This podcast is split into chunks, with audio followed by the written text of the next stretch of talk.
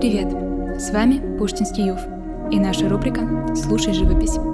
Мы предлагаем вам сфокусироваться не на внешнем, а на внутреннем и немного помедитировать.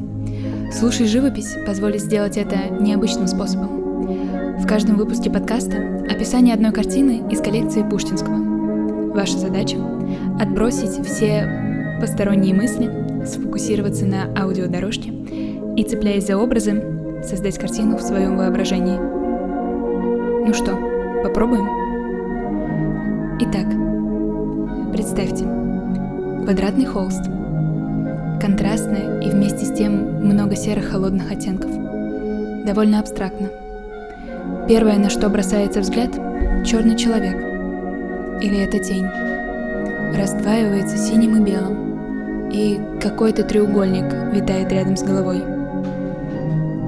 Или это душа того, кто полулежа сидит в правом нижнем углу?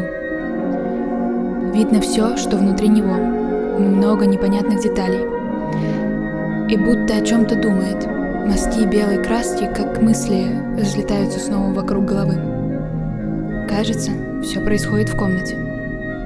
Стол, стены, картина, виден дверной проем, вдали дерево, и под ним тоже кто-то есть но белого цвета, с желтым очертанием. Похоже, светится. Что хотел сказать художник?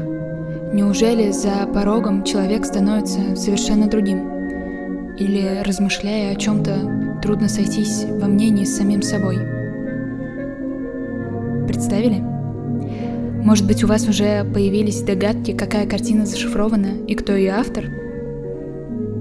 Мы загадали картину «Точка зрения», Макнерна Карлина. Увидимся в Пушкинском.